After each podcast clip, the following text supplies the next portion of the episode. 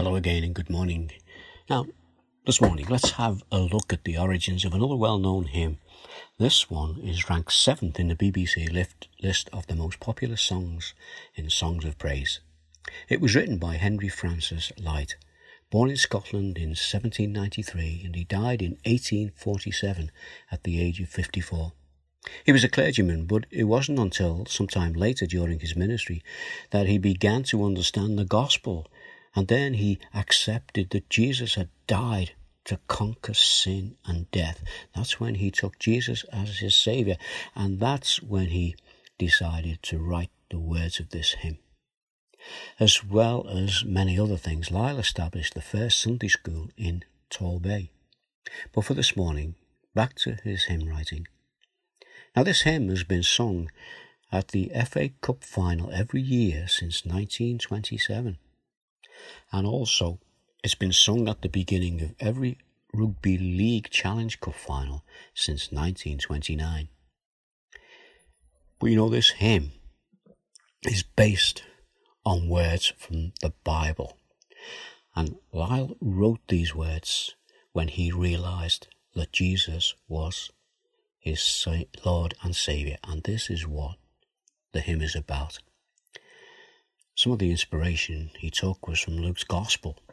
You see, after the death and resurrection of Jesus, he met with two disciples on the road to Emmaus, and at first they didn't recognize him. But as he reached their house, this is what happened. Luke 24, verse 28 to 29. As they approached the village to which they were going, Jesus continued on as if going further. But they urged him strongly, Stay with us for it is nearly evening. The day is almost over. So he went to stay with them. You see, what they were saying is, Abide with us. The day's getting late. It's evening time.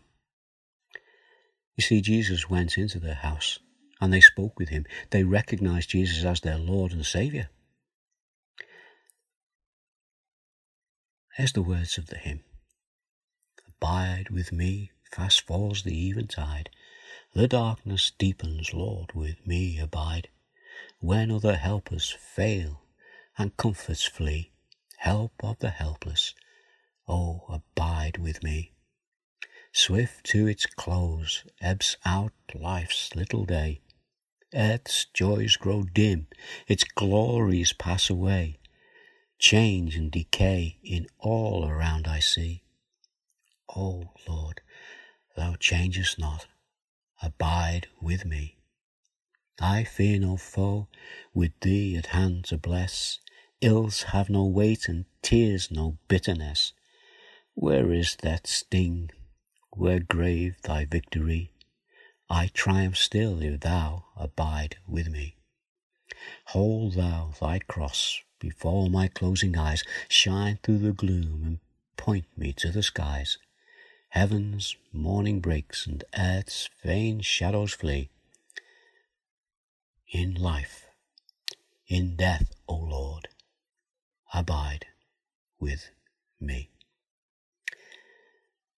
Did you notice the line, Where is that sting where grave thy victory? You know, when Lyle wrote this hymn, he took those words from 1 Corinthians 15, verse 55. Where, O death, is your victory? Where, O death, is your sting?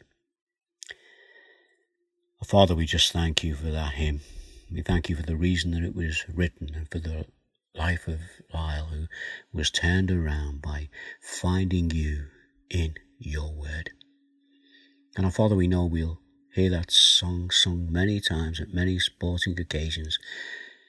But our Father, now that we know the meaning behind it, help us to take that song and make it ours as we come to you and request that you abide with me.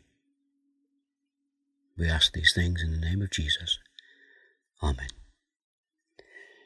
Well, again, it's good to uh, learn about these hymns, and um, I trust that as you go through the day, you will continue to think about what we've looked at this morning. In the meantime, take care. God bless. Bye now.